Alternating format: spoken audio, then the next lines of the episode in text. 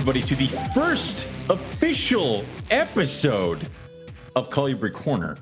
Uh, I am your host, Owen McIntyre, and with me, as always, is the co host of Colibri Corner, Riley Jimison. He's a madman, but we're just going to go through what's going on. So, uh, for those people who are new to this show and this concept, we're just going to kind of explore various. Um, species within the colubrid umbrella. For those of you who don't know, it's a big category for snakes, and it's also one of those ones that um, a lot of people don't really delve into too much. You know, we kind of all get obsessed with the pythons, the boas, and stuff like that. But there's a lot of cool stuff within colubrid, and there's a lot of different branches that go through. And to be honest, there's actually a lot that aren't even being kept in U.S. and UK herpetoculture. Um, that you kind of take for granted. So obviously, the whole point of the show is we're going to highlight one species. We're going to talk about it. It's only going to be about 30, 40 minutes because I know how Riley and I like to talk and go off on little tangents. So I imagine we'll go off and be like, "Oh yes, we've kept this," and then be like, "What were we talking about again?" So, um, and obviously, the one thing we're going to be asking every show is, "Can it wear a top hat and a mustache?" Because that's all anybody really cares about. Yeah. So and then So- the snoot dangerous. exactly, how can you do that? Yeah. The answer is no. All right. So, um, Riley, uh, why don't you tell us what's the first snake that we're kind of going to go through today?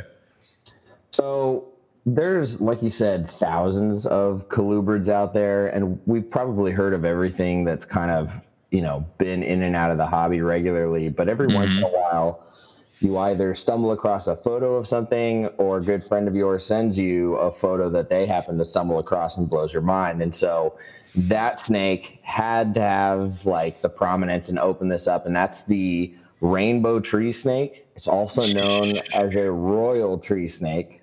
Okay. So, quick description of this animal. It is thin. It, it's almost like a a flying snake, is what it looks like to me, or a vine snake. Yeah. But it looks like somebody took a Vietnamese blue beauty and attacked it with diamond python pattern and color. It's like, what the hell? So, I mean, it's gorgeous. So, um, people should definitely be Googling these pictures because it's an insane animal, but that thing is awesome. Yeah, so, You can Google them no problem and find photos. So yeah, go check these out. definitely. So, walk me through what, uh, I guess, just basic. When when did we discover this thing? So okay, first I'm gonna try and get the uh, the scientific name right here. Uh, let's butcher. Let's see how many times we butcher this. we're Um, gonna we're gonna do this for everyone because every single one, and we're gonna and Riley's gonna do it because I get it, people are already angry that I say call, uh, Colubrid. So yeah, it's so Colubrid or Colubrid, whatever makes you feel nice. yeah, I caught myself using both in conversation the other day. Who so, cares? yeah. um, so this would be Gonyosoma margaritatus. So- and, I'm and sorry. it looks like a margarita. I was to say it's like this is very festive. it's a, it's a oh. very festive. Yeah, it makes me think of like bright lights on the beach, having margaritas, and It is a very, weather. very bright animal, which is Yeah. weird because a lot of times colubrids can be drab because Yeah. they're they're the they're usually the smallest snake in the area. I mean, right. you know, it, it- it's people got to start pumping color and morphs into them for them to be insane. But like, this is awesome. Yeah. So, So- thi- this snake was first described in 1871. They Okay. are uh, they're found in Sarawak, West Malaysia, and on Singapore Island. Um, so like out near Borneo out there. Uh, so they're they're you know one of those Southeast Asian, Indo Malaysian sort of uh, rat snakes that you know we see the the gr- red-tailed green rats and and some of the Jansenii and things. And so if you've seen those, you can picture that body type. That's really what the snake sort of reminds me of in build, but maybe even more lean. And this could Yeah. just be a, uh, you know a uh, one wild specimen. I did read that there were some folks who took some observations. Some of the notes I was gathering came from uh, animals in a captive setting. So at one point or another, I think over in the UK or Germany, somebody did manage to get some in, uh, but I, I could not find any records of them ever being in the states. Uh, so even though they've been described to science for you know 150 years, um, but to say this is that's the other thing is that some of these things is like 1871 and Yeah. we, we haven't even tried to build a breeding project in the United States on these gorgeous gorgeous animals. Like I yeah, don't yeah, and, Ah. and there's no uh, there's no international protection of them. They're listed Oh, by. IUCN as least concern. So okay. you know, and all of these assessments are nine years old, but you know, to be fair, like things can change in nine years, but if they're They least, can, but- least concern, you know, I don't know. It maybe they're just that hard to find and come across. Maybe, you know, the exporters never find them. Maybe they're Yeah. that rare because like you and I had never heard of them before today. Yeah, and that's just one of those things. When it comes to Singapore Island, are they the ones having problems with um, uh, the brown tree snakes? Uh, I do believe that Guam has the Guam brown is tree snakes. okay. Um, Singapore, I'm sure, has a lot of other different introduced species. That seems to always be the problem. But there, I think. Let me see. I had some notes here. Yeah. Um, there were this species didn't have a lot about it, but there was some concern that maybe um, you know the few that had been collected were for like making leather or ropes and bushmeat and things like that. great, great, great, great, Yeah. It's there, great. there wasn't a lot of like confirmed uh, sightings of them. So the few that had been were like you know deceased specimens. Right. So- And you said that they were last assessed in August of 2011. Yeah, and Okay. just because it says it's assessed doesn't mean they like. I mean, they, they, yeah, yeah. they don't know the full population numbers or anything. They really don't know. Um, they didn't even have you know enough data to say whether or not the population was trending upward and downwards, which means there wasn't historically much data on them either to really create trends. So. Um, but what they do know is that these things are fully arboreal. They will Mhm. come to the ground for food, but you know, if you look at their lean body, it makes sense. They probably do really well on like long, wiry branches Oh, yeah. out over water and things. Yeah. Uh, so you know, and we know a little bit about different Asian rat snakes, like the Jansenii and red-tailed green rats, and some of those other things out there. And we know some of their behavioral habits, and a lot of the the sort of phylogenetic work that's done uh, for them thus far shows a lot of relatedness to them. Mhm. So, um, for any other folks who want to hear me try and butcher some names, um, they're apparently closely related to three Southeast Asian taxa Rhadinophis prasinus, which is the green bush rat snake, Rhadinophis frenatus, which is a rain snake, uh, and Rhynchophis boulengeri, the rhino rat snake, which you have and are Wait, what? wonderful success. Wait. Yeah. All right. So these are relatives to a rhino rat, Yes. but the but the body is just all right. Well, how how long did these guys get? Because in my head, I've been picturing a uh, something along the lines of like a, uh green or a Jensen's or a beauty snake. Yeah, so they they can get pretty long. I don't know. I think a lot of the beauty snakes might outgrow these guys in particular, but it says they can get to about a maximum of 1.75 meters. So we're looking at you know five and a half feet. Eh, I mean, for for a rat snake, that's not it's not horrible. And you're right, it's not beauty snake size. I mean, like, Yeah, but, and- uh, to just think about the rhinos. Like, come on, dude, rhinos are teeny. like, Yeah. so seeing some of the photos of them, they sort of look like if you had a really, really slender, um, like a super slender corn snake or a super Mhm. slender Baron's racer, or something like that. That kind of look like that. But they, Yeah. uh, they're just on a whole nother level because of that color. Uh, And so, for the people listening, if you're driving somewhere and you can't just go immediately look it up, this Yes. Now close your eyes as we describe the snake. Not if you're driving. Not if you're driving. Keep your eyes on the road- on the road. Keep driving. but yeah, if you're listening to this, picture picture an animal that has uh, an orange snout and orange cranial plates, but the orange stops there, and then there's like a, a saddle of black around the rest of the head with a yellow jawline. And then it goes into what looks like diamond python yellow and green black tipping all the way down to about the midsection. And then you start seeing some faint yellow bands come in the green disappears, and then you have these spread out, almost boiga looking um, yellow and black sections with lots of white tipping on it and black fish netting all the way down to the tail. And it's just the craziest looking, Yeah. like pinata snake I've ever seen. Uh, are, are, are we looking at keeled scales or uh, non? uh, so they are slightly keeled. Uh, so the dorsal scales are weakly keeled. and they- Pick a and- pick a lane. God damn Yeah, it! It's only So- like a little bit of the area. Okay. Um, so they uh, they're a tall body type, large in length, elongate, slender, compressed body snake with a medium to moderately long and slender tail. Head is moderately long and moderately narrow, but distinct from the neck. So they have an even skinnier neck. Their Mm. snout is rounded when viewed from above. Their eyes are moderately large in size with round pupils.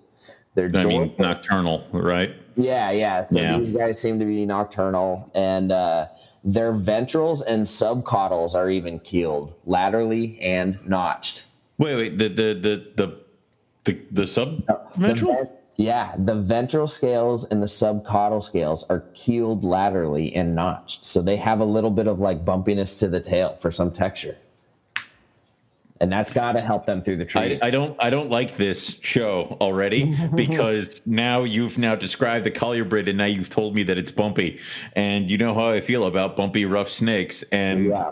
big Asian sta- no this this is a very bad show so This, um this is like the epitome of like the right size of a rat snake. I know this is no this is the, this this will be the last episode this no we can't do this have you seen what my collection did through NPR I mean we're gonna Yeah. do this this is terrible Well- this is terrible fortunately or Yeah. unfortunately, depending Okay. on how you look at it, I don't know if there are any in the United States. I No, because now it's our now it's my it's it's our mission to do this. Like you know, I I'm gonna send you to Borneo.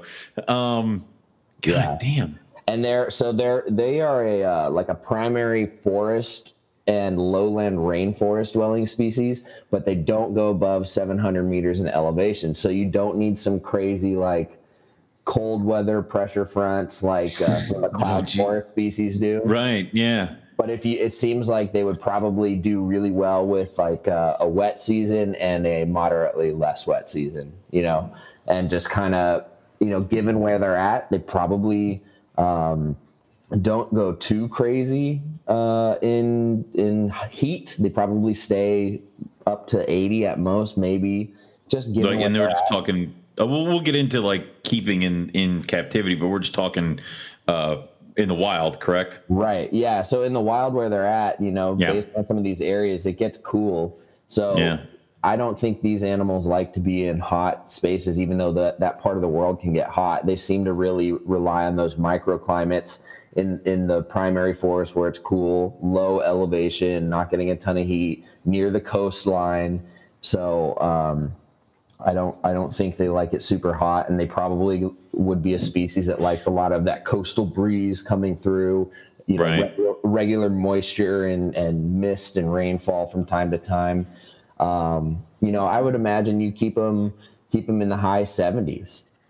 Uh, yeah, I mean that that would be my thing. Would just be like to uh, set up the heat so that it doesn't, you know, go below a certain point, but then, you know, just let their cage do what it does. So like, make sure that the heat turns on if they hit sixty or something like that. Yeah, But, um, anything in the low sixties, I imagine they would endure regularly at night. And if they're up in the trees, that's Yeah. probably they're nocturnal. So where do you think they're sleeping in the day? Uh, they're probably either found a nook in a tree or they're sprawled out on top of the canopy getting sun. Right. I so mean- they're they're going to get a little bit warmer and have some environmental insulation based on where they're at. If they hunker Yeah. down somewhere, like you said, it'll probably be in a tree. Yeah. And if they're out during the day napping, at, if anything, they're probably just going to position themselves with a little bit of cover, given their camouflage, and probably just rely on being able to sleep kind of amidst the foliage. And probably they do get some sunlight to warm back up a little bit. I mean, such a thin bodied snake like that, they can go up where if anything's bothering them, they'll sense it from them trying to climb up the tree or something like that because they'll be up on the thin branches. So that's, Right. and, and as far as feeding habits for these guys, are we like, I mean, bird catcher.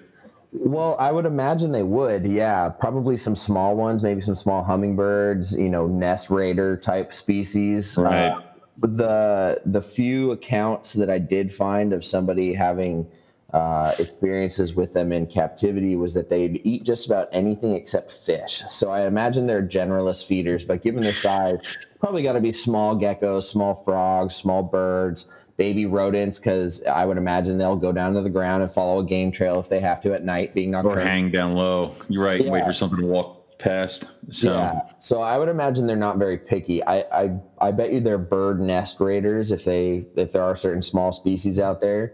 I mean, Uh, anything but fish. But I mean, like that's congratulations. I mean, it, bit tiny little bit guys like that. I mean, yeah. uh, we're we're talking like bugs, geckos, little lizards, especially where they're at, dude. I mean, there's got to be a ton of stuff for them Yeah. to eat. Um, and I, I couldn't find any information on how big their eggs are, but they are an egg laying species. Okay. given their size, they're probably one of the species that lays a handful to maybe eight or so of those oblong, uh, very long, the- skinny colubrid eggs. And I bet Okay. you, I bet you those things come out the size of like corn snakes or even smaller. So they probably do start out on tiny little things at first, maybe small frogs. Who knows? yeah. But Okay. there wasn't uh, there wasn't enough like documentation that I could come across. Um, you know, I did find some things, but otherwise, like you know, there might have been a handful that made it into the country over in Germany or somewhere else in the UK, but otherwise, I don't know if they've ever been into the United States or not. I couldn't confirm one way or the other. It, kind of almost reminds me of um, what is it? The the the bird. Um, I don't want to say if they're bird rat snakes, just bird snakes or whatever. Those. Um, oh yeah, the Yeah. the, the. Uh, shoot, I'm gonna look them up right now. Um, Go ahead. I Uh, know. I, what I you're mean, about. That would probably be, I think, the closest to it because I, I, you, you want to sit there and say tiger, but it doesn't seem like that would be a good fit for a, what this animal's like. Like a tiger rat snake, because I think tiger rat snakes are off in their own little category. I don't think anything's like them. Um, but I think these guys would definitely fit in close with those guys as far as I don't know body type, even color. I mean, uh, the birds that I saw, at, I think it was Tinley Park, looked kind of like these guys, but like a different kind of color scheme going on. So I don't want to say that that would be where I would say that they would kind of fit in in in, in your mind's eye or something like that.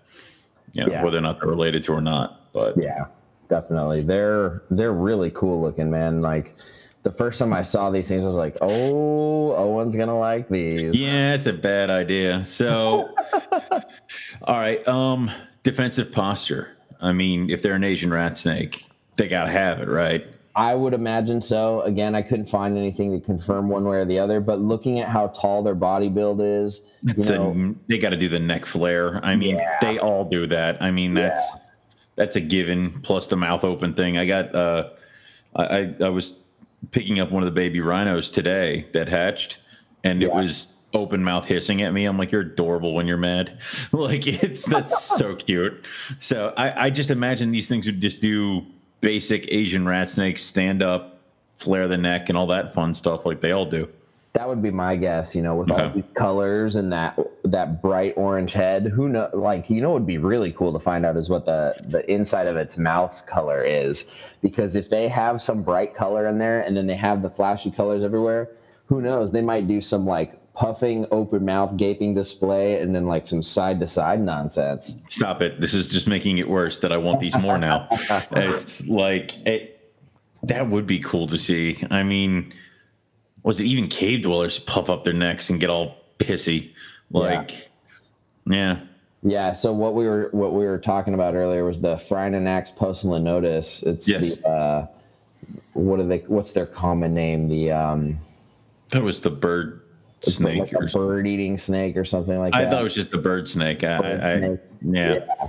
Yeah, so uh, they kind of seem like a, you know, when you look at a certain species of animal, whether you know it or not, after you've seen enough like of similar body builds, you can sort of understand like, what you're looking at. Yeah, you can understand why they're built that way, and you can sort of make inferences about what type of you know environmental niche they occupy. So these animals, like anybody who has spent any amount of time around, um, you know, any sort of rat snakes or colubrids, even like if you're into mambas, I mean, these things look like they're built like a mamba. You know? Dude, that's the thing. It's like you, spend you spend one afternoon with a, a Madagascar giant hognose, and you're like, so this is what a false water cobra is like. Like that, you just automatic like that's what it is now. You know that. Yeah. Like so, I mean, you Yeah, can kind of almost see the stepping stones of how we got to certain places, and it's like, okay, Yeah. here we are in this part. So Yeah, Yeah, things, they look really cool. Now, my guess would be if there was mhm. some sort of access to get out there and they could survey the population and find out, okay, we've got a really reliable, healthy breeding population. If they found various adults and juveniles and evidence of, you know, sustainable, which is probably not the case. But it sounds like they haven't even done that research where they just know this thing exists, but they don't even know how bad. Plus, dude, we're talking Borneo and places like that. Right. So we already a- know what happens with Borneo. There's Exactly. A lot of logging and, and habitat destruction. And I don't see on. these things doing well in a palm plantation like bloods and shorttails. Right. I mean, but I did find out, according to the IUCN Red List, that uh, and and at least one protected area where they exist, there is some in-place water and land protection sort of stuff going on that sort of uh, inadvertently benefits them indirectly, like. By protecting the water and the land there, they're protecting that habitat. they can stay there, right? So it seems like there's a little bit of overlap in some of these protected areas. Whether that's still the case, because again, that was an assessment based, you know, nine In years ago. 2011, yeah. And the problem is that now you have you have a small island species and a small little uh, niche species, and then you just have made everything smaller Right. because of deforestation and loss of th- habitat. I mean, if we're concerned about orangutans, I mean, does anybody really notice that those pretty snakes that everybody was kind of tripping over for a while are gone? So. Yeah. Yeah, that's a really that's a really and good that's point. and that's shitty because it's like you know it, it it's it's almost like you kind of talk with entomologists and stuff like that where it's like nobody realizes the first thing to go is this or Right. that and it's like would we potentially lose the species without even realizing it Well, the beautiful thing is what you just brought up is is Hmm. great because orangutans are an umbrella species for those areas. A lot of the Which is good. conservation work that goes to protect them indirectly Will help them. in the Exactly. Right, right, right. So, right which is good but again but it's still happening, and it's really happening fast, and it's really bad, and it's devastating. This is already a rare species that I guarantee you, ninety percent of the people that are going to listen to this have never heard of. If not, right i mean so so this is this is a species that could be on the same level of danger but we don't know because nobody's done a, a survey or really gotten into the dirty of it um that could be an issue that should have a species survival plan but one hasn't been created there is no people breeding these things in uh private hands like you or i or anything like that so right. don't know. Like Yeah. again, this is one of those things where the, people might be alerted to how um, endangered this population is. Just out of the, it'll seem like it's out of the freaking blue because somebody will have to go out there and actually do a survey. Right. So And now let's say let's say um, a small group of animals from a certain forest somehow is uh, brought into human care because their patch of forest was cut down. And they end up at some farm, and somebody here in the United States brings them into the United States, and there's a handful of supposedly unrelated rainbow tree snakes that just come in. Um, how would you sort of approach setting them up Uh, I don't know. I mean, it. I, I. That's the problem. Is like, and that's what so many people take for granted when it comes to snakes is that you stand on the shoulders of people who have killed and fucked up way more than you do to tell Yeah. you what to do and what not to do. Yep. Like, and that's yeah. I, I mean, can you imagine having like the only six of Yeah, these in the country? Like, I mean. That'd be a lot of pressure. Yeah, Definitely. knowing my luck, Um, I'd kill all the girls and be like, "Well, hi, boys. Yeah, Good, sorry. good to be here. Yeah, Yeah. sorry, sorry, bros. So Um, it's But, But- you know, like I, I'd like to think, from an optimistic standpoint, that there's a good chance that some might fumble their way through Europe or into the United States somehow. yeah, maybe. To me, to me, I would approach it similar to how you would set up some of the other similar rat snakes. Your I would. Uh, you Yeah. know, given how how large they seem to be as an adult, I would think you know even like a, a three four foot cage with you know maybe two feet of vertical, if not more, would be I, I would go great. high because you're going to have to have a ton of branches up there because if they're mainly arboreal, they might not feel comfortable down low. I mean, that's where a lot of people tend to fail when it comes to um, larger Asian rat snakes and stuff like that. Is the or the thinner bodied snakes like that. I mean, uh, numerous times I've been talking to people who have the paradise flying snakes, Mm, and mhm. it's like can't get it eat. I'm like, give it a stick. Like it, ne- it needs to be Yeah, up they, on something. They need to feel like they're up high. yeah. They just So I would do that. They don't sit on the ground. The If they're on the ground, it's python. bad. That's the thing. You got to think about it like a chondro. If it's on the ground, this is bad. Like Yeah, it's unless it's Yeah. like actively hunting at night. and like, exactly, them exactly. in the middle of the night. If I were to, if I were to somehow magically inherit these animals uh, that came in, I would set them up in probably like a four, a three foot wide or a four foot wide enclosure by four feet tall. You don't, yeah, some nice branches, have like a couple big main stalks, and then have it go out to some thin stuff. They look so thin and lean. I feel like they, they wanna hang out on the thin branches. yeah, Yeah, I feel like they would want to do that, and you know, much like the uh, the langaha, the leaf nose, and twig nose snakes from Madagascar do that too. They they sort of give me that vibe going on, and so I feel like if you had some really good, even leafy branches, given their green colors, um, and then I bet you they're shy as hell too. So you Oh probably yeah. you probably have to like either fill that with dense foliage. What you do, what you do is you go get one of those cages by design cages. That's basically like a closet, Right. and then you go get potted trees, like an actual tree. like bamboo. Yeah, and you just stick the damn thing in there, lo- Yeah. like and just and then dirt, and then you just walk away. Uh-huh. and put everything on timers, change the water or put it in a mist system, and then offer food, and then like don't touch it. like Yeah. just just leave it the hell alone. Yeah, So- and it seems like one of those snakes that would probably benefit from a diet that is not heavy in rodents. It would have to be um you'd either have to be if it is rodent. Yeah, this is not something you feed like a corn snake. This is something that you feed maybe once a month, but it gets a bird that looks like it's gonna like burst at the seams, or Yeah. you know, a rodent or two rodents, and then you leave it alone. Like Yeah, I suspect that's where you could, you could do you could like- break it. Yeah, you Yeah. could you could very easily overfeed this animal. Oh yeah, oh yeah. I, I feel like they might have a, a a decently quick metabolism, but given that they're from like a cooler area, like not super scalding hot, my No. guess is that if you give them heavy meals, it's hard for them to digest. So if you Right. gave them birds, like if you were to simulate like a nest raid scenario, that animal could eat maybe you know three or four like Button quail, button like quail, like tiny, little- yeah. yeah, like fresh, Yeah.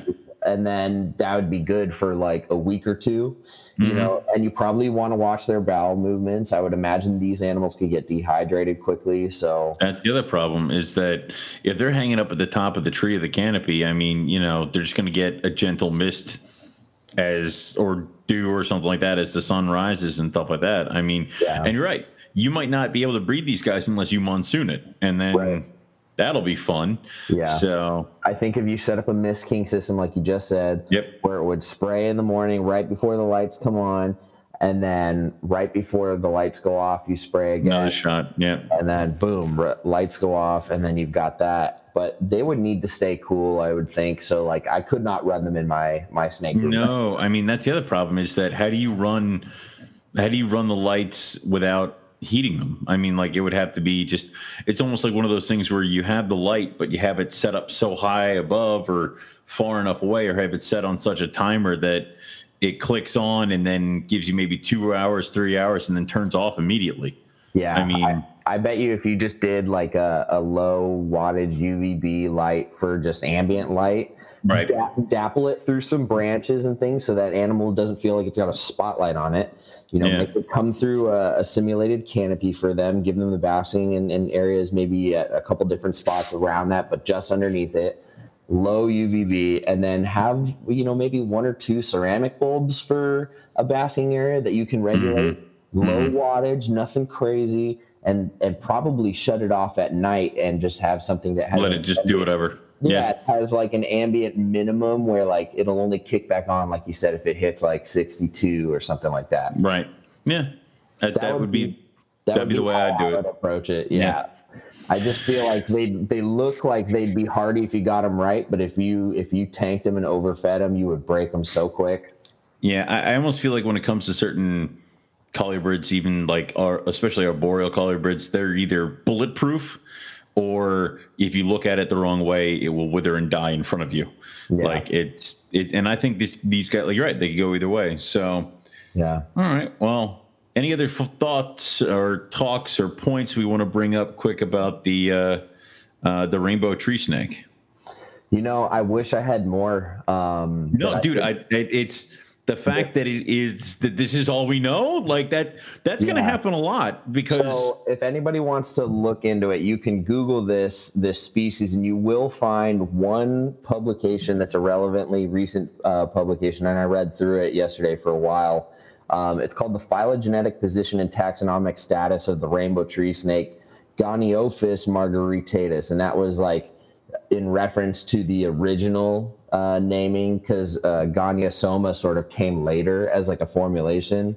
Uh, okay, and so this paper is posing, um, you know, some different analysis of research, whether or not to sort of like reclassify a group of them in relation to one another, but it wouldn't necessarily change the name of them, I believe. But anyway, it was it was kind of interesting. They looked at some things, but you know, ultimately, it didn't give us the the insight I was hoping to get. But you know, eh, it, it, it's just one of those things, and you know, um, that's going to happen a lot. I think as we kind of dive into this, we're going to find snakes that there's not a lot about because you know, unfortunately, they didn't hatch a leucistic.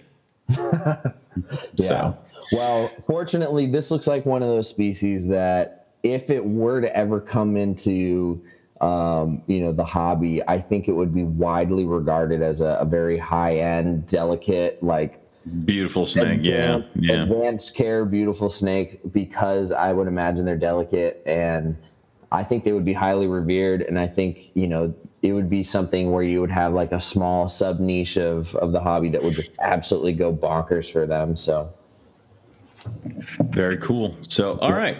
So, what we'll do is we'll move on uh, to the next one later on. Uh, what? Uh, why don't you tell everybody what the next snake that we're going to be covering is going to be, Riley?